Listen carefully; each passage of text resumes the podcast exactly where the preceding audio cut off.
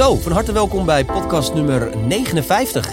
Sprekers van de toekomst. Oftewel, hoe word jij die nu zit te luisteren en te kijken? De betaald spreker van de toekomst. En eh, vandaag iemand eh, in de studio die misschien, of ja, bijna niet meer de spreker van de toekomst. eh, Spreker van het verleden. de spreker van het verleden was geweest. Ja. Art Royakkers. Hallo. Fijn dat je er bent Vind ik in de podcast. En dat ik kan spreken dus. Goed op stem inderdaad, ja. Ja. Daar gaan we het vandaag over hebben. Eh, als allereerst, hoe is het met je? Gaat goed. Ja, dat kan ik nu zeggen. En dat is minder voor de hand liggend dan je zou denken. Ik Ja. heb gisteren eh, controle gehad bij mijn KNO-arts. Eh, en daar kreeg ik het bericht dat het er echt allemaal goed uitziet met stembanden. Ik had stemproblemen eh, vorig jaar 2022 mee gekampt. En het ziet er nu allemaal goed uit. Dus ik, ik kan weer volle kracht vooruit. Ja, ja. Ja. dat is heel erg fijn om te horen uiteraard. Want jij was, of jij bent inmiddels weer, tv-presentator, radiopresentator, eh, veel gevraagd dagvoorzitter. Dus je stond veel op het podium, veel te praten. En neem ons eens mee naar dat moment dat je voor het eerst hoorde dat er iets niet helemaal in orde was met je stem. Ja, dat was in de, eh, moet ik het goed zeggen, de zomer van 2021 alweer. Ja. Toen presenteerde ik een programma dat heet Bed and Breakfast voor Liefde op RTL 4. Daar moest Ja. ik heel veel voor inspreken. Mega merk- succes. Dat wel. En ik merkte tijdens het inspreken, ik heb nu ook een kop thee staan, Ja. thee met honing steeds meer begon te drinken. Oh. Omdat ik dacht, oh, mijn keel, er zit iets, keelschapen, ik begin een beetje hees te worden. Uiteindelijk eh, bij een arts terechtgekomen. Die zei, nou, je hebt iets aan je stembanden. Eh dat kunnen we oplossen, snijden we een stukje weg. Het heet een granuloom, maar zeg maar een soort vergroeiingje. Mhm. Snijden we weg, kunnen we weer eh, aan de bak, een soort quick fix. Dat was in september 2021. Nou, na, Maar je, je, je raakte af en toe gewoon, je merkte dat je Heel hees. je stem kwijt ja, ja, ja, heel hees. Beetje zoals je kan hebben na een heftige nacht stappen. Oh ja. Dat gevoel. Alleen dat ging niet meer voorbij. eh, Nee, jij bent alleen maar gezond, Robert. Ja. Ja, Nou, voor de mensen, ja. ja. Eh, en ehm, dus, maar toen werd ik geopereerd en toen leek het voorbij. Dus kon ik ook weer wat programma's presenteren. Alleen, ik stond op een gegeven moment, presenteerde ik het programma Expeditie Robinson voor Videoland. ja. En toen merkte ik, mijn stem is eh, weer slecht aan het worden. En daar maakte ik me wel grote zorgen om. Dus terug naar het ziekenhuis, naar de Toen was arts. die eerste operatie, was het een heftige operatie? of Was het gewoon eigenlijk een beetje een soort standaard? Nee, ja, ik ga heel lekker op narcose blijkt. Heb Oké. je het ooit gehad of niet? Nee, nog nooit. Dat is echt Nee. aanrader hoor. Oh ja? Ja, ja, ja. ja. Ik vond Vooral wakker worden is lekker hè, volgens mij. Ja, kreeg je meteen kreeg ik kreeg een ijsje en Oh ja. eh, wordt een beetje zo. Ja, Ja. ik vond het wel lekker. Anyway, Ja, eh, het was wel grappig die eerste keer narcose. Ik ben natuurlijk gewend ook als spreker of als dagvoorzitter inderdaad een soort controle te hebben. En mijn stem is, ik wil niet zeggen mijn wapen, maar het is wel de manier waarmee ik de wereld tegemoet treed. En Ja. Ik weet nog dat ik op de operatietafel lag en dan krijg je via een infuus krijg je dan het slaapmiddel. En dat ze zeiden, nou, nu gebeurt er dit. Eh, Je voelt een beetje koud in je arm. Ja, klopt. Je voelt je een beetje draaierig worden. Klopt ook. Toen dacht ik, nou, dit is dus het moment dat ik dan ga wegzakken. Ja. En toen werden die mensen werden stil, de anesthesisten. dacht ik, ho, ho, ho. Oh shit. Oh shit, maar ik ben nog niet weg. ik ben nog niet weg. Oh, jij denken aan die mensen die het, wakker blijven tijdens de Ja. operatie. Ja, ja, ja. ja. Dus toen heb ik blijkbaar nog gezegd, ik ben er nog hoor. en toen zakte ik weg in de Ja. narcose. Ja. Maar je ging natuurlijk eh, met een heel ander gevoel die eerste operatie. Want jij dacht, dit is toch gewoon een kleine Zo ingreep. voorbij, ja. En, eh, en daarna is En het toen kwam ik voorbij. in, janu- in januari 22 kwam ik terug in het ziekenhuis. En eh, om nog eens te laten kijken, omdat het dus toch niet goed ging. Toen zei de arts, nou, het is weer terug en het ziet er slecht uit. Want dat betekent dat het eigenlijk niet te verhelpen is. Daar komt het neer. We moeten op zoek naar manieren hoe je hiermee kunt, eh, kunt leven. Oké. En er was bijvoorbeeld een oplossing, een, luidsprekerkastje. Mijn stem zou heel zwak worden. Zou zo worden. Want wat, wat, eh, het was een poliep. Ja, het heet een granuloom. Dat is een, een, ver- een vergroeiing boven je stembanden. Maar die werd uiteindelijk zo groot dat die tegen mijn stembanden aandrukt. En dan kun je geen geluid meer produceren. Wat heftig. Ja, en, dat, en bij mij ontstond dat, dat noemen ze een contactgranuloom. Dus doordat je stembanden tegen elkaar aanklappen, Ja. zou dat telkens terugkomen. Eh, dus het is een soort Dus het visuele was eigenlijk gewoon niet te genezen. Nee. Dus ik moest een stem eh, kastje eh, was de oplossing. En ik weet dat ik dat filmpje keek, daar werd ik wel redelijk eh Ja, dat, verdrietig dat van. met je zo'n ding tegen je... Nee, dan moest ik echt een- zo'n microfoon op, zoals je ook op het podium op hebt. En dan heb je een, een box op je Ja, borst. Een straatartiest, zeg maar. Die, Eigenlijk wel. Maar moet je voorstellen, dat je zo in een café staat of zo. Of, nou, die heb ik het alweer over horeca. Maar of, of als dagvoorzitter op een podium, is toch gek. Nee, nee, nee. Dus mijn werk zag Maar ik wel dan, dan zit je in zo'n in zo'n kamer bij zo'n dokter en dan loop je, de, loop je eruit. Heb je dat net te horen gekregen? Dat, dat, dan moet toch je wereld wel een soort van in elkaar Ja. zakken, toch? Ja, dit was een ziekenhuis in Rotterdam. Ik woon zelf in Amsterdam. Dus die autorit naar huis heb ik heel hard muziek gedraaid. En heel hard meegezongen. Oh, wel. Mijn stem dacht- was toch al kapot. Oh, ja, uit, ja. En nog, toch ook een flink potje gejankt. Omdat, ja. ja, ik zag voor me dat mijn werk, waar ik eh, behoorlijk van houd, dat, dat dat op zou houden. En niet alleen dat. Ik heb twee dochters. Eh, een tweeling van nu bijna zes. Ja, dat Want het- ik toch het zat een- fijn om mee eh, te kunnen communiceren. Ja, het, het, leek erop alsof je stem echt volledig zou gaan verdwijnen. Heel zwak zou worden. Dus Ja, ja. heel, echt geen kracht meer. En echt eh, nou, bijna dit niveau ongeveer. Oh, ja. ja. dus het is ook lastig voorlezen bijvoorbeeld. Ja. En dan? En dan word je de volgende ochtend wakker en dan realiseer je, oh ja, shit. Ja. Want je wordt altijd wakker en ben je het even vergeten. En dan, en dan ineens op, ik, oh ja, Ja, klopt. een probleem. Ik ben toch vrij snel in een soort modus gegaan eh, op zoek naar een oplossing. Misschien ook wel uit een hang naar controle. Ja. Maar er, wa- was eigenlijk geen oplossing, had de dokter gezegd, toch? Nee, precies. Maar ja, ik dacht, ik ga toch eens kijken of er iets te vinden valt. Dus allerlei dokters bezocht. En eh, Toch een stukje eigenwijs weer. ja, eigenlijk wel. Ja, Ja. ja. En uiteindelijk kwam ik bij een andere arts terecht. Een jonge, jonge arts eh, van de Ruisdaal Kliniek. Dokter Snelleman, ik noem zijn naam graag, want die heeft het opgelost. En die zei, ja, ik snap de analyse dat het eh, niet of heel moeilijk te verhelpen is, maar ik ga toch een poging wagen.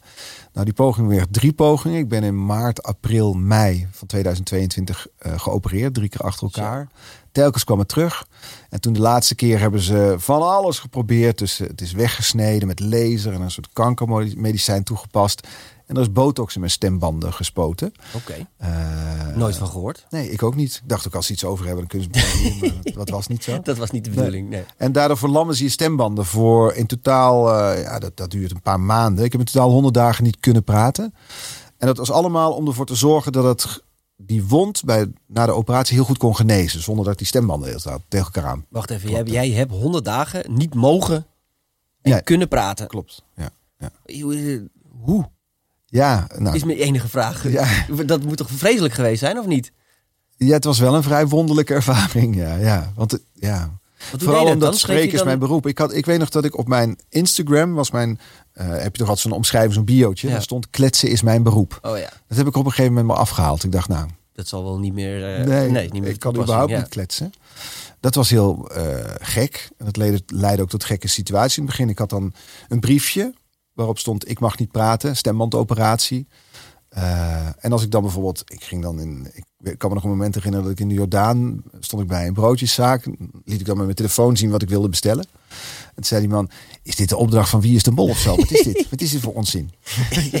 Dan krijg je dat in natuurlijk. Ja. Ja. Ja, ja, Maar eh, ja, het was een heel rare ervaring. Ik kon niet werken, ik kon niet in groepen afspreken. Ik kon wel met vrienden afspreken en dan mijn laptop mee. En dan typte ik mijn antwoorden.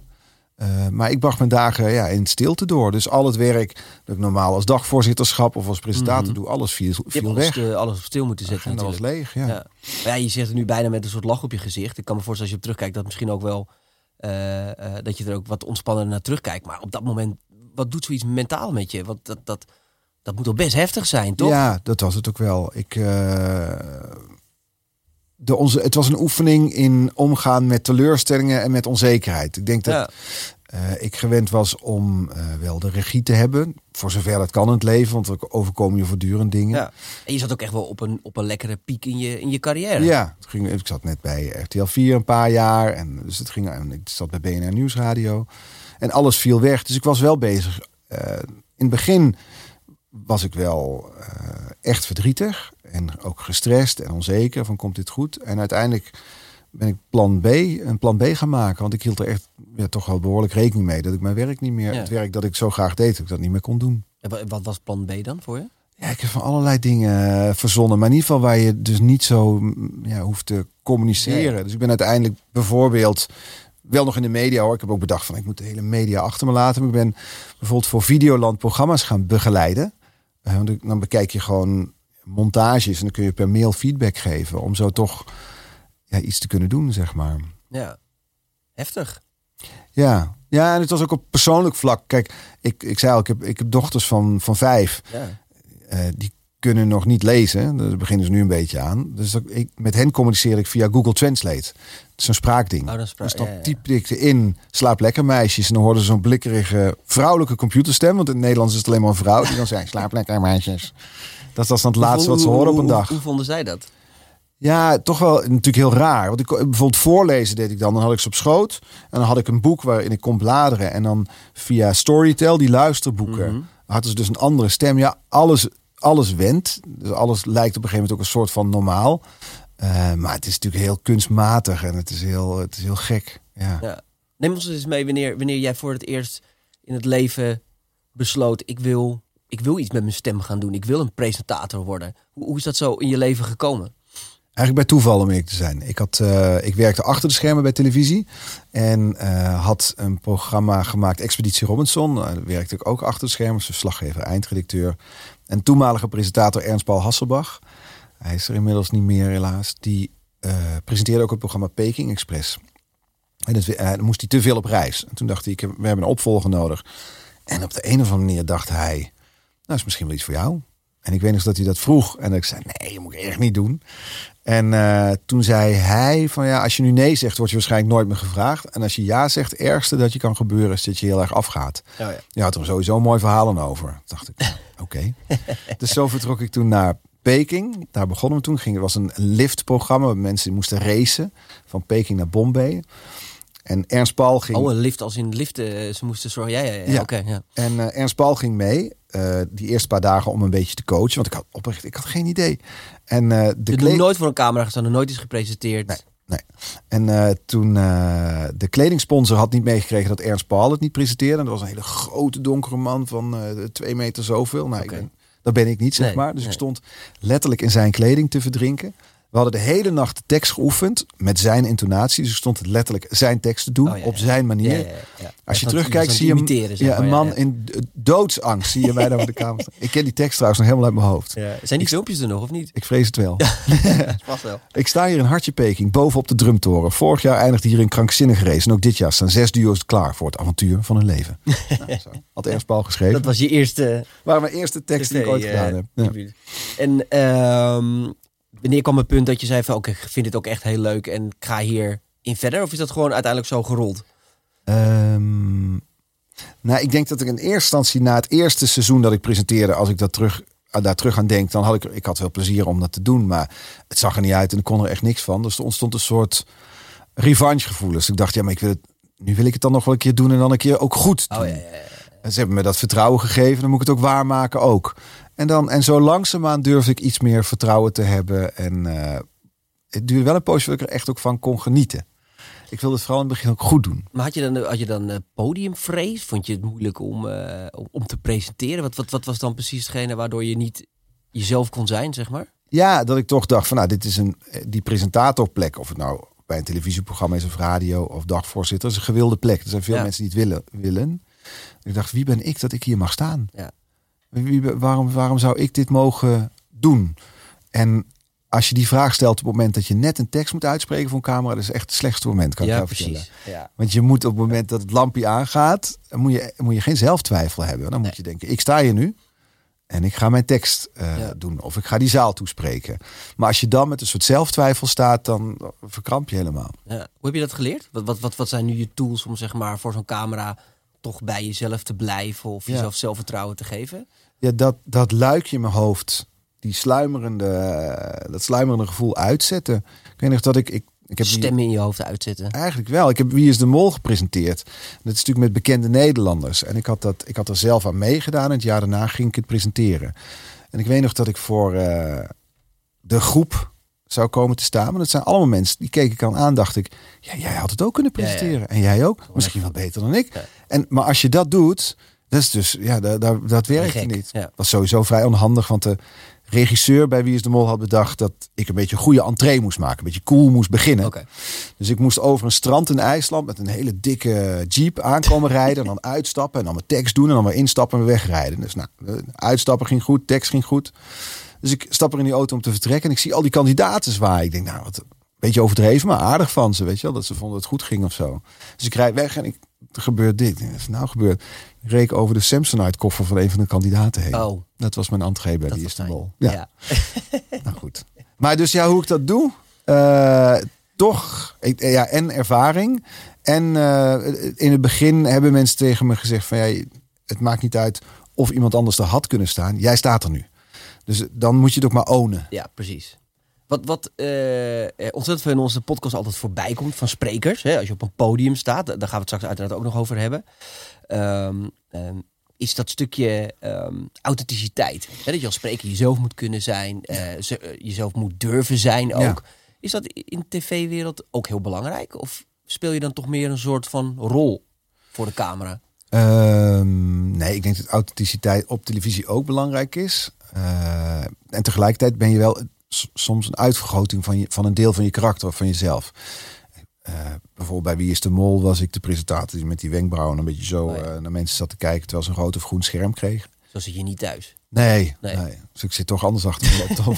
ja. Dus je vergroot soms een deel van jezelf uit. Maar je moet jezelf niet verloochenen. Want het voel je als kijker meteen of iemand echt of nep is. Dat is en dat heb je volgens mij in minder dan een halve seconde door. Maar het is tegelijkertijd het allermoeilijkste wat er is volgens mij. Om jezelf te kunnen zijn. Als er lampen op je staan. Cameramensen, geluidsmensen. Soms is er nog publiek bij. Dus je wordt zenuwachtig. Eh, dat wordt iedereen. En volgens mij is de, het verschil tussen mensen die goed overkomen en niet goed overkomen, is hoe je met die zenuwen omgaat. Zeg maar. Ja. Nou ja, kijk, en je hebt ook natuurlijk eh, bij een live audience heb je nog een beetje een soort van de bevestiging die je dan krijgt. Hè? Als Ja. er dan gelachen wordt of geapplaudiseerd of je ziet Ja. mensen eh, knikken of foto's maken, dan denk je, oh, ik ben goed bezig. Maar voor een camera krijg je natuurlijk nul respons. Nee, nee, echt Dus je, je, je, ik kan me voorstellen dat je hoofd ook af en toe wel eens helemaal eh, de loop met je van, joh, Ben ik eigenlijk nog wel goed bezig? Je krijgt natuurlijk nul feedback. Jij zal achter de camera wel een keer feedback krijgen. Maar je hebt natuurlijk soms ook wel eens lange takes. Ja, nee, klopt. Ja, nee, ik denk dat wat ik dan wel deed is, eh, en doe ook, is dat ik iemand voor ogen heb. Dat ik dus bedenk, ik sta niet in zo'n zwart gat van de camera Oh, ja. te praten, maar ik sta dit te vertellen tegen een neef van me of tegen een vriend of vriendin. En die heb Oh, ik dan ja. in gedachten. Want dat helpt volgens mij ook met waar je het over had met authentiek zijn. Als je bedenkt, ik zit nu tegen weet ik hoeveel duizenden mensen te spreken. Ja, dan, dan ga je jezelf misschien een beetje verkrampen. Ja. Maar als je bedenkt, nou, ik vertelde tegen een goede vriend van me, dan ga je ook anders praten. Ja. Is het uiteindelijk echt een passie voor je geworden, het presenteren? Eh, Of gewoon een beroep? nee, nou ja, de passie zit hem in het, de, het verhalen vertellen. Ja. Dat is voor mij de passie. Ik, vind, ik, ben, eh, ik was als kind al heel nieuwsgierig. En daar ben ik nergens kwijtgeraakt. En op een gegeven moment kwam ik erachter dat, dat niet iedereen heeft dat. Een soort natuurlijke eh, nieuwsgierigheid. Nee. Dus daar heb ik mijn beroep van gemaakt. Dus dat ik interviews kan doen of mensen kan spreken. en Dat ik in de werelden kan duiken of mensen kan ontmoeten. Dat is waarom ik eh, dit werk doe. Dat vind ik het mooiste wat er is. En dat ik dat ook dan nog over het podium kan brengen en tegen aan mensen kan doorgeven. Een soort Ja. doorgeefluik. Maar het is niet zo. Er zijn ook mensen volgens mij die zijn gaan presenteren. Die bij wijze van spreken een A4'tje op straat zien liggen en erop springen om dan een lied te gaan zingen. Mhm. Dat, dat ben ik niet. Ik ben Nee. de, de verhalenverteller of de, Ja. de nieuwsgierig. De Ja, je hebt, en je hebt dus ook blijkbaar vanuit je jeugd nooit echt de droom gehad om presentator te worden. Nee, dat niet. Nee. Maar dat komt ook. Ik ben opgegroeid onder de rook van Eindhoven. Dat was ook echt heel ver. Ik had, ik wist Heel niet ver eens. Hilversum. Ja, ik wist echt niet dat je voor televisie kon werken. Ja. Ik wist dat je ervoor kon, naar kon kijken. Ja. Ja. Maar goed, ik, eh, ehm, eh, nou ja, op het moment 2022 eh, dat je dus ineens een poliep op je stembanden hebt. Ja. eh, en dat je dus meerdere keren geopereerd moet worden. Dan valt toch ineens je hele carrière in duigen. Ja. Want inmiddels was je hoe lang al professioneel presentator? Oh, sinds 1874 of zo. denk ik, hè? Ja, 1874, nee. net voor de oorlog. Ja, nee, sinds 2003, 4 zo'n beetje. Ja. Ja. Dat is toch al bijna 20 jaar. Bijna dan. 20 jaar. Ja, ja, jezus. Ja, Ja, dat is lang hè. Het is Ja. sowieso, ik, vind, ik vind het heel confronterend altijd als je over dingen kan praten van 20 jaar geleden. heftig hè? En dan ook nog gewoon op een respectabele leeftijd was op dat moment, Ja. zeg maar. Ja, ja, ja. En dan word je echt oud, eh Art. Dankjewel Robert. Dankjewel. Ja, dankjewel. Hey, bedankt voor het interview. ja, Oké, tot ziens. Nee, maar ja, ik, ik ben gewoon heel erg op zoek naar, want ja, ja weet je, je, je- maar ik heb we zaten ook nog in de coronaperiode. Je Ja. krijgt natuurlijk best wel veel op je boterham. Ja, ja. Dat moet, de, ja, ik, ik, ik, voor mij, ja, misschien, nou ja, daar ben ik dus heel benieuwd naar. Ehm, leer je jezelf op zo'n moment ook anders kennen? Ja. Want ik zou denken, ik ga de hele dag thuis zitten huilen. Want ik bedoel, als ik, als ik niet meer kan praten, Ja. Dan dat, dat zou, ik, zou ik vreselijk vinden. Ja, ik kwam erachter na verloop van tijd dat ik wel gezegend ben met een relatief positieve inborst. Dat scheelt. Dat weet je ook niet van tevoren. Nee. Dus ik, eh, ik, ik maakte wel iets van mijn dagen. Want het gaf me ook, het was ook een soort reset. In de zin van, wat voor coro- corona voor veel mensen ook was, dat hè, alles even wegviel. Ja. Ehm, dus ik kom, ik merkte als ik terugkijk op de, de jaren daarvoor, voordat ik met die stem zat, dan was ik voor mijn gevoel even het plaatje als ik schets, dan fiets ik door de, door de stad, al bellend. Nou, niet meer zomaar met oortjes Ja, natuurlijk. ja, dan krijg je de. Ja. Eh, van afspraak naar afspraak met mijn hoofd al hier, terwijl ik eigenlijk daar moet zijn. Ondertussen nog even die antwoorden en dit en En altijd onderweg. En eigenlijk was ik met mijn hoofd altijd ergens anders dan waar mijn voeten waren. Ik was altijd bezig met wat komt er hierna en veel, veel haast in mijn Ja, leven. gaan. Uh, en dat viel allemaal weg. Mijn agenda was leeg. Er waren geen, eh, geen opdrachten, er waren geen opnames, niks. Dus ik, heb wel, ik heb ben gaan schrijven, dat dan wel. Ik ben een dagboek bij gaan houden op advies van wat vrienden om het van me af te schrijven. En verder uh, kwam ik erachter dat ik meer in het nu ben gaan, gaan leven. En dat is een afgekloven cliché, maar ik heb voor mijn verjaardag, bij eind augustus jarig, heb ik een klokje, een kunstwerk, een klokje gekregen van vrienden waarop staat en u. En dat draait rondjes. En, en een u is natuurlijk precies omgekeerd ook. En dat draait rond, om aan te geven dat is alles wat we hebben. Dus ik probeer nu, uh, nu meer met mijn voeten te zijn waar mijn hoofd ook is. Dus Mhm. er is wat meer uh, rust gekomen. In, uh, ook ja, in mijn hoofd. Ja, dat klinkt bijna alsof het een soort spirituele ervaring is geweest. Uh, nou, het is in ieder geval, ik, het is voor mij wel echt een ingrijpende ervaring geweest waarbij ik uh, het gevoel heb dat ik niet meer terug ga naar hoe het ooit was. Ja. En ja. dan heb je het over die jongen die op de fiets zat ja, en dat beeld. niet in het nu kon leven. Ja, ja, toch? Ja, wat, wat, ja, dat vind ik wel interessant. Want ik hoor dat natuurlijk van heel veel ondernemers heb ik in de coronatijd gehoord van ja, ik ga het nooit meer anders doen. Ja, dat ben ik. Ik ben waar ik voor vrees dat als je terugkomt van vakantie, ja. dan ben, heb je ook altijd wat goede voornemens. Precies. En een maand later ben je ja. weer zo druk als je altijd was. Ja. Ik hoop dat ik deze witbroodsweek, want daar zit ik nu al in, dat ik het volhoud. Dus eigenlijk moet elkaar over een jaar weer spreken. Ja, want hoe lang uh, is het, was je laatste operatie? In mei vorig jaar. En dan daarna dus die hele lange periode stilte, eigenlijk de hele zomer. Uh, dus vanaf, uh, ik ben nu pas ja, sinds een paar maanden eigenlijk weer aan het werk. Hoe was je, hoe was je eer, de, uh, nou, laat ik het zo zeggen. Je, je had, hoe heet dat, uh, je laatste operatie gehad. Ja. En dan kreeg je dus op een gegeven moment een gesprek met de arts. Ja. En die gaat dan vertellen of het weer niet gelukt is. Want ik neem aan dat je dan de derde keer dan denkt, nou, het zal wel weer ja. niet lukken. Ja. Hoe was dat gesprek? Ja, wat er gebeurde is dat ik dan elke week op controle ging. En dan keek ze met een camera in mijn keel naar mijn stembanden. En dan zei hij, nou ja, het ziet er oké okay uit, maar toch nog maar voorzichtig zijn. Dus doe nog maar een week, week echt niet praten. Nou, en dan een week later weer. En dan, uh, dubbeltje op zijn kantje. Nou, dat zijn niet de woorden die je wil horen nee, van je arts. Nee. En zo ging dat week na week voorbij. Maar het duurde ook telkens... Ik, daarvoor kreeg ik op een gegeven moment gewoon het nieuws... het is slecht, we moeten weer opereren. Dat kwam ook telkens niet. Waardoor ik iets meer hoop begon te krijgen. Ja. En zo, ja, eigenlijk leef je van controle naar controle. Ja. Maar durft je wel hoop te hebben tussendoor? Uh, nee, ik heb je... dat. Ik, nou, wat het was is. Maar dit, jij noemde net het woord spiritueel. Ik denk dat ik in het begin was ik een soort van verkrampt. Omdat ik, ik wilde weer aan het werk. Ik Ja. wilde weer uh, dat kunnen doen wat ik zo graag doe. En Ja. nou ja, ook gewoon, ik wilde brood op de plank. Dan moest, weet je, dus ik was echt bezig met het moet zo snel mogelijk beter worden. Dan kan ik wel aan het werk. Want als ik niet aan het werk kan, eh, heel erg dit. Mhm. Vasthouden. En op het moment dat ik met de arts daarover had en we samen tot de conclusie komen, eigenlijk, weet je, dit is ook al, je voelt al, dit is verkrampt, hè? Ja. moet loslaten. En toen was mijn doel, werd op een gegeven moment niet meer, ik wil aan het werk kunnen, zo snel mogelijk. Maar mijn doel werd, ik wil mijn dochters kunnen voorlezen. Ja. Want dat is uiteindelijk... Uh, Mooiste wat er is. Ja, en ook veel belangrijker. En daar, daardoor ontstond er een soort rust en kon ik wat meer, nou ja, loslaten. En of het nou toeval is of niet, maar vanaf dat moment begon de, het, het beter te gaan. Stijgende lijn te komen. Ja. Ja. En toen op een gegeven moment zei de arts, ja, uh, meneer arts, het is, het is weer oké. Okay. Ja. U mag weer praten. Ja. Was ja. dat het? Ja, dus ik had, vrij, ik, ik had vrij lang de tijd gehad om na te denken over mijn eerste woorden. Weet je? Ja. Toch de, It's a small step for man, a giant leap for mankind. Dat ja, nou, dat was eigenlijk de volgende vraag. Maar wat, hoe is dat dan? Ja. ja. Dus de arts zei, nou, je, je, mag wat zeggen. En mijn eerste woorden zijn vrij teleurstellend. Namelijk, ja, mag ik? dat was het dan. Nou, had ik ook wel beter iets voor kunnen maken. Ja. Maanden over na zitten denken. Ja, het was heel raar om, om dan weer zo te kunnen... Maar dat was ook een overgangsperiode. Dus mocht ik vijf minuten per uur praten. Oh ja. Tien minuten per uur. Wat ook heel gek is, want waar besteed je het dan Waar besteed je die vijf minuten aan? Ja, met wie ga je dan praten? En wat, Ja. wat ga je dan vertellen? Ja. En wat, hoe, hoe heb je dat ingevuld? Eh, nou, aan mijn- in het begin durfde ik het niet aan mijn dochters te laten merken. Want ik dacht, ja, als, als zij dan weer... Dat is het nog verwarrender. Dat ik dan een paar minuten mag praten. ja, en dat is dan- ook moeilijk uit te leggen aan iemand. Ja, eh, ja. dus dan eh, gebruikte ik het eigenlijk voor stemoefeningen. Oh ja. Zo'n beetje kon. Lalalalalalala. Ja, ja, Bijzonder, joh. Ja. Hey, en dan... ehm, eh, ja, dan, dan, dan, dan, dan, dan gaat het weer en dan mag je weer praten. Maar wa- was dat, moest dat... ehm, is dat raar om dan weer te, te kunnen praten? Of is dat... Nou ja, eigenlijk is, is dat helemaal niet zo heel vreemd om dan weer ineens te moeten praten. Nee, ik vond het wel gek. Mijn, ik werd door vrienden ook wel eens radio rooijakkers genoemd. Omdat ik vaak het hoogste woord had. En eh, het soms moeilijk vind om tot de punten te komen. Dus dat Mhm. ik veel woorden nodig heb om iets duidelijk te maken.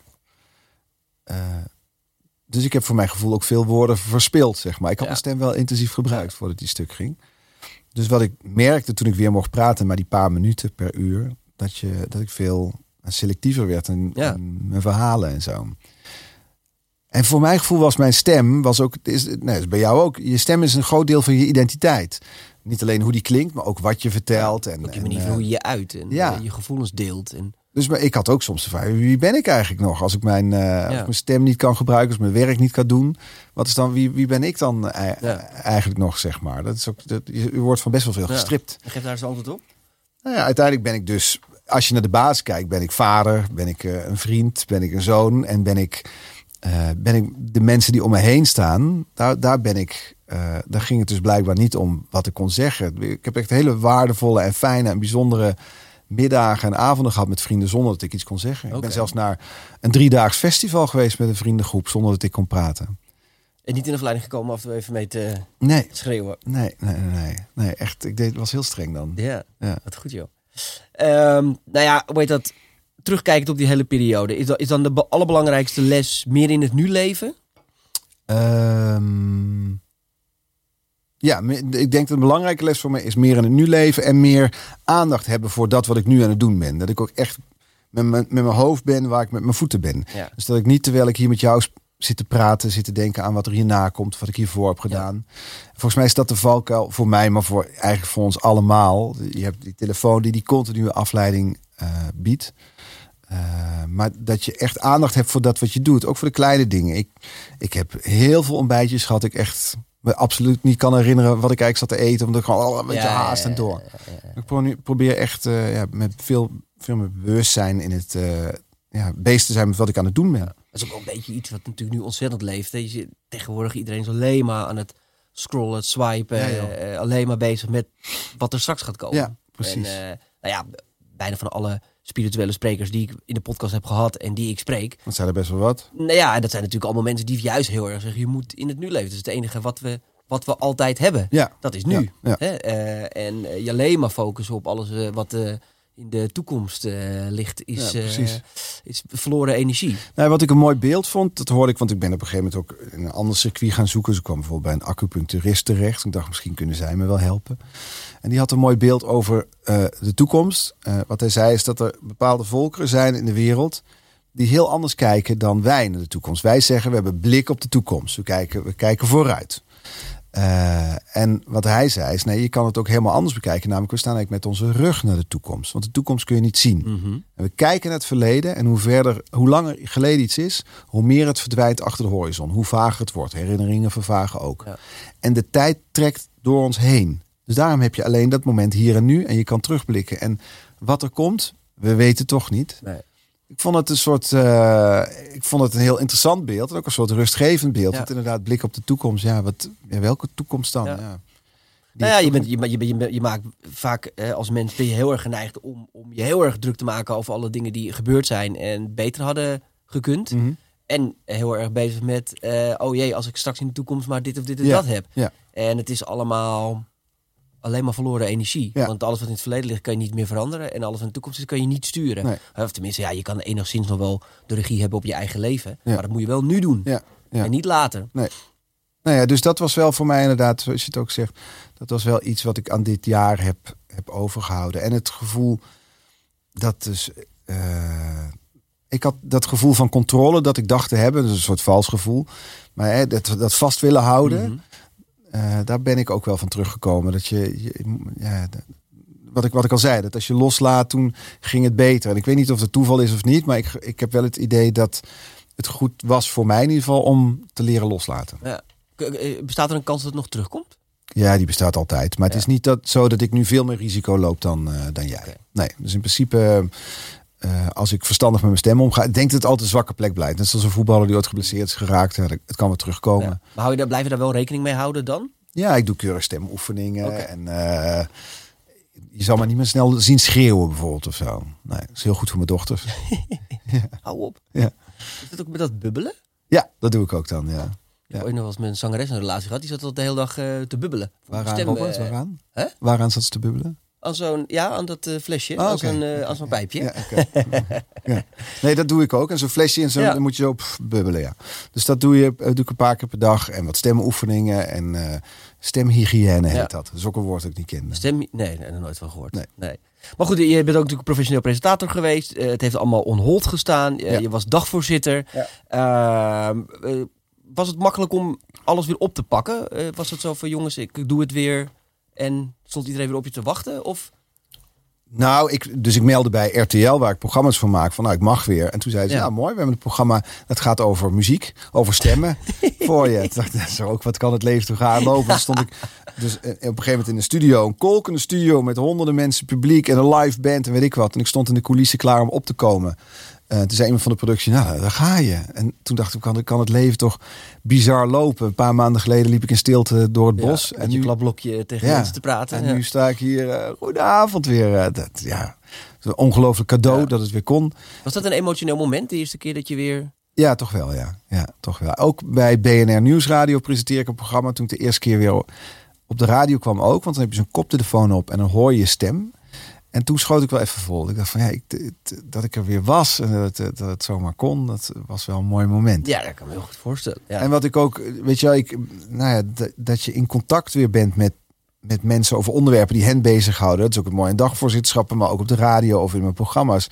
Dat vind ik, eh, dat had ik echt gemist, merkte ik. Snap ik. Ja. ja. Ja. Nou ja, dat, ik denk dat we dan allemaal ook, eh, nou ja, we kunnen ons daar zelf ook aan eh, identificeren door coronatijd. Ja. We hebben natuurlijk allemaal vooral heel veel online gedaan. Ja, en eh, ik weet nog de eerste keer dat we echt weer een live event hadden en dat er gewoon weer duizend man naar binnen kwamen. Ja. Ja, daar kreeg ik gewoon kippenvel van. Ja, ja, ja, Dat is toch wat je, wat je bij die online eh, seminars, nou jij hebt er ook een aantal eh, gepresenteerd, nog voor eh, je stemproblemen. Ehm, eh, wat je toch altijd miste was de reuring van een publiek dat binnenkomt. Hè, dat is toch altijd de kick van een evenement. Dus we zijn er naartoe aan het werken en dan komt op een gegeven moment het punt, dan komen de mensen binnen. Maar bij zo'n online event was het dan, ja, jij, jij bent het natuurlijk iets meer gewend vanuit tv. Maar voor ons was dat heel raar. 10, 9, 8, 7, 6, 1. En daar gaan we dan. En we gaan. En oh ja, hoeveel mensen kijken er eigenlijk? Ja. Weet je? Oh, oh, oh, 40. Oh, dat is wel heel weinig. Ja. Weet je? Dat, terwijl normaal gesproken op een evenement 40 is prima. Leuk clubje of zo. Maar dat was wel eh, ja, die kick zal groot geweest zijn voor jullie, kan ik me voorstellen. ontzettend groot. Ja. Maar ja, goed. Dat, dat, daarom kan ik me ook wel enigszins in- identificeren aan jouw moment. Dat eerste moment dat je weer mag, Ja. was ook alweer heel gek. Ja. Vond ik ook wel weer na corona. Hè? Dat je me ineens weer... Onwennig of nou, bij mensen in de buurt en druk. En eh, god, ja, we hebben natuurlijk je maanden, maandenlang bezig geweest met handen, mondkapjes, dat soort dingen. En ineens mocht alles weer. Ja. Het ging natuurlijk best wel van de ene dag op de andere dag dat het allemaal weer... eh, Ja, ik, ben, ik hou veel ging. van muziek en concerten bezoeken. De eerste keer bij een concert vond ik ook heel raar. Dat je allemaal zo Ja, op elkaar gepakt staat. een beetje En achterin gaan staan dan... eh Toen ging er vol in. oh, niet meeschreeuwen. Nee, nee, dat niet. Nee, nee, nee. Hey, even over de dagvoorzitterschap. Hè? Want eh, eh, ehm, eh, inmiddels ook al jaren zeer succesvol als dagvoorzitter eh, tijdens de evenementen. Wat, wat maakt nou een goed dagvoorzitter? Ja, ik vind dat, dat vind ik een hele moeilijke vraag. Want jij weet er meer van dan ik. Ik weet alleen maar wat... Ja, doe maar. Nee. Ja, nou ja, jij, jij ziet Ja, ja, er meer veel vanuit je eigen komen. ervaring natuurlijk ben ik gewoon benieuwd waar... waar nou ja, laten we het zo zeggen, wat maakt jou dan uniek als dagvoorzitter? Ehm, wat ik leuk vind als dagvoorzitter is dat je komt in een wereld die je vaak niet meteen eh, goed kent. Dus dat je in korte tijd een soort onderdompelt en heel veel leert kennen over een wereld. Eh, of over een, over een bedrijf of over eh, een, een club of over een stichting of wat dan ook. Dat vind ik interessant. Dus ik ben dan die oprechte nieuwsgierigheid die ik heb, die kan ik daar helemaal op bot vieren. Eh, en je moet voor mijn gevoel altijd bedenken wat je kan komen brengen. In plaats van wat, wat je kan komen halen. Dus ik vind het leuk om daar kennis vandaan te halen en om mensen te Ja. ontmoeten. Maar je moet ook bedenken van oké, maar wat kan ik komen. Als je een podium opstapt, moet je niet alleen maar iets komen halen. Je moet ook iets komen brengen. Ja. En daar ben ik dan wel mee bezig. Eh, dus ik ben oprecht ja, geïnteresseerd in. En soms denk ik ook, dan heb jij een vraag van wil je dit doen? Dan denk ik, nou, ik weet niet of het bij me past. Mhm. Maar dus de klussen die ik doe, dat zijn de onderwerpen waar ik me echt voor interesseer dan. En dan, ja, dan is het eh, echt ja, contact maken en op zoek gaan naar dat wat, zeg maar, waar, waar ja, nou begin ik vaag te lullen, hè? Zie je? Nee, Jij maar wat, wat, ik, dan nou ja, wat ik denk dat je bedoelt is ook, je leest je ook echt in Ja. als het gaat om een bedrijf. Ja. Eh, dat doen niet alle dagvoorzitters. Er zijn ook sommigen die zeggen, joh, geef mij mijn kaartjes en eh, ja. ik lees het wel voor, om het zo maar te zeggen. Overigens kunnen ze dat dan soms heel erg goed en is het nog steeds fantastisch. Mhm. Maar jij bent echt iemand, weet ik uit de ervaring. Jij gaat ook echt naar bedrijven toe en lees je echt in de materie. Ja, en ik, ik benader het vanuit de inhoud. Ja. Dus op die manier. Dus ik, ben, ik, pro- ja, ik probeer wel echt te weten wat er speelt. Dat vind ik, ook, vind ik dan ook echt interessant. Ja. Ja, ja. Is, is, is het heel anders om voor een camera te staan of voor duizend man? Eh, ja, dat is toch wel anders. Kijk, uiteindelijk is het natuurlijk voor, voor een camera heb je een groter publiek. Alleen die zie je niet. Dus dan breng ik het terug tot één persoon. Ja. Vriend of tante of wat dan ook. En voor het grote publiek... Ja, ik, eh, een- vaak zitten bijeenkomsten best wel vol met veel sprekers en maar op. Maar ik, vind, ik voel meestal binnen twee, drie minuten... Wat, wat voor zaal het is en hoe je daarmee een relatie aan kunt gaan. Eh, door heel even gewoon te voelen van wie zitten er en wat, eh, weet je, wat is het gevoel van de dag eigenlijk. Doe je dat dan door, door, door de mensen heen te lopen? Ja, en even vanaf podium, de- precies, en even Ja. vanaf podium voelen, weet je wat vragen stellen of even kijken wat er speelt. En dan kun je samen kun je er zo'n zo'n dag in beweging Ja. zetten. Kun Maar ik je- vind het wel interessant. Ik hoor dat van veel sprekers die zeggen van ja, maar dan voel ik altijd aan zo'n zaal. En dan denk ik altijd, maar wa- wat is dat dan? Hè? Wat, wat- wat, hoe kan je nou, is dat een soort collectief bewustzijn bijna of zo, wat je voelt dan? Nou, alleen al hoe mensen bijvoorbeeld, weet ik het, hoe mensen binnen zijn gekomen. Er stonden heel veel files, of was er heel veel regen. En eh, moesten ze van heel ver komen of juist niet. Kennen ze elkaar allemaal, kennen ze elkaar niet. Zit er onwennigheid in de zaal. Dus is het, wi- willen we er een beetje een club van maken. Dus dan is het het gevoel dat mensen, je wil dat er een soort gezamenlijk gevoel ontstaat. Dat je, je bent daar met z'n allen op één plek samen. En dan is het toch het idee in die paar uur dat je daar samen bent, dat er iets ontstaat onderling. Dat je naar buiten gaat met het gevoel, iedereen van, hé, hey, hier heb ik iets aan gehad. Of het nou een leuke, leuke middag was of een informatieve middag. En volgens mij is dat wat ik die eerste minuten probeer te voelen. Dus even te kijken van, oké, hoe, hoe, hoe krijgen we dat voor elkaar? Is het wel eens niet gelukt? Ongetwijfeld, ja. ja. Ja, jij krijgt dan die reviews binnen. Nee, maar ik bedoel, heb je wel eens gehad op zo'n podium dat, dat je echt dacht, holy shit, ik heb echt totaal geen connectie met deze mensen. Ja, heb ik wel eens gehad dat ik dat dacht en dat dan achteraf mensen zeiden, nou, was hartstikke leuk, hè? ik dacht, oh, oké. Ja, en andersom ja. dat ik heel enthousiast was en dat mensen dan daar later toch wat zuiniger op kunnen, konden reageren. Ja. Ja. Ja. Ja, voor on- online was voor jou natuurlijk niet zo heel spannend. De online event, dat was voor jou natuurlijk niet veel anders dan een tv-programma. Ja. Nee, dat was wel, dat vond, ik- Ja. vond ik ook. Ik vond het eigenlijk best wel leuk om te doen om Ja. te zijn. Ja, ja. Heeft, die, heeft die hele periode ook van je stemproblemen nog een soort van nieuwe ehm, dromen gecreëerd ook? Heb je zoiets van, ik heb nu andere dingen op mijn, op mijn wensenlijstje staan nog? Ja, maar dat heeft dan minder met werk te maken. Oké. eh, als ik eerlijk ben. Omdat voor mij waar ik. Als, als je mij een paar jaar geleden deze vraag had gesteld, had ik allemaal dromen kunnen noemen op werkgebied. Ja, ja, ja. ja. En nu zit het eigenlijk, eh, nou waar we het net over hadden, zit het veel meer op de mensen om me heen. En op eh, de- er zijn voor bijvoorbeeld voor de mensen die er in dit jaar voor mij waren. Of voor mijn dochters. Of eh, daar ben ik nu mee bezig. Dus het zijn veel, veel, minder, veel minder werkgerelateerd, maar veel meer privé doelen en dromen. Nou ja, dat is dat, misschien wel het mooiste wat er is dan. Ja, dit is wel een beweging die ik heb Ja, gemaakt. ja. Zonder dat het je werk eh, minder belangrijk maakt. Nee, nee, maar ik ben wel, ik ben selectief geworden. Eh, dus ik, eh, in de zin van, ik ren niet meer van agenda naar agenda, van afspraak naar afspraak. Ik ben, ben met, met werk echt, ik doe het met zoveel plezier, al, alles wat ik doe. En dat koester ik ook. Dus ik wil, dat wil ik zo lang mogelijk vol proberen te houden. Dus je, ook je klinkt de, bijna als een verstandig mens. eh, ja, dat hou ik ook niet zo lang vol hoor. God, Ja, nee. saai, ik hoop dat er binnenkort wat dirt komt. Hoor. Want anders, eh, het wordt wel heel saai rond de Mark nee, bedankt man. Dat je eh, zo open bent geweest om dit met ons te delen. Ja, graag gedaan. Fijn dat je het weer doet en Ja. dat je weer kan praten. En ja, let's go voor heel veel dagvoorzitterschappen, zullen we dat maar zeggen, toch? Ja, ga ik wel nu eerst bubbelen en zo. Hè? Ja, Die doe dat maar even, eventjes. Dankjewel. Ja. Jullie allemaal bedankt eh, voor het kijken naar eh, en luisteren naar deze podcast. Check voor ook onze website eh, voor nog veel meer inspirerende en leuke podcasten met alle sprekers van de toekomst. Dankjewel.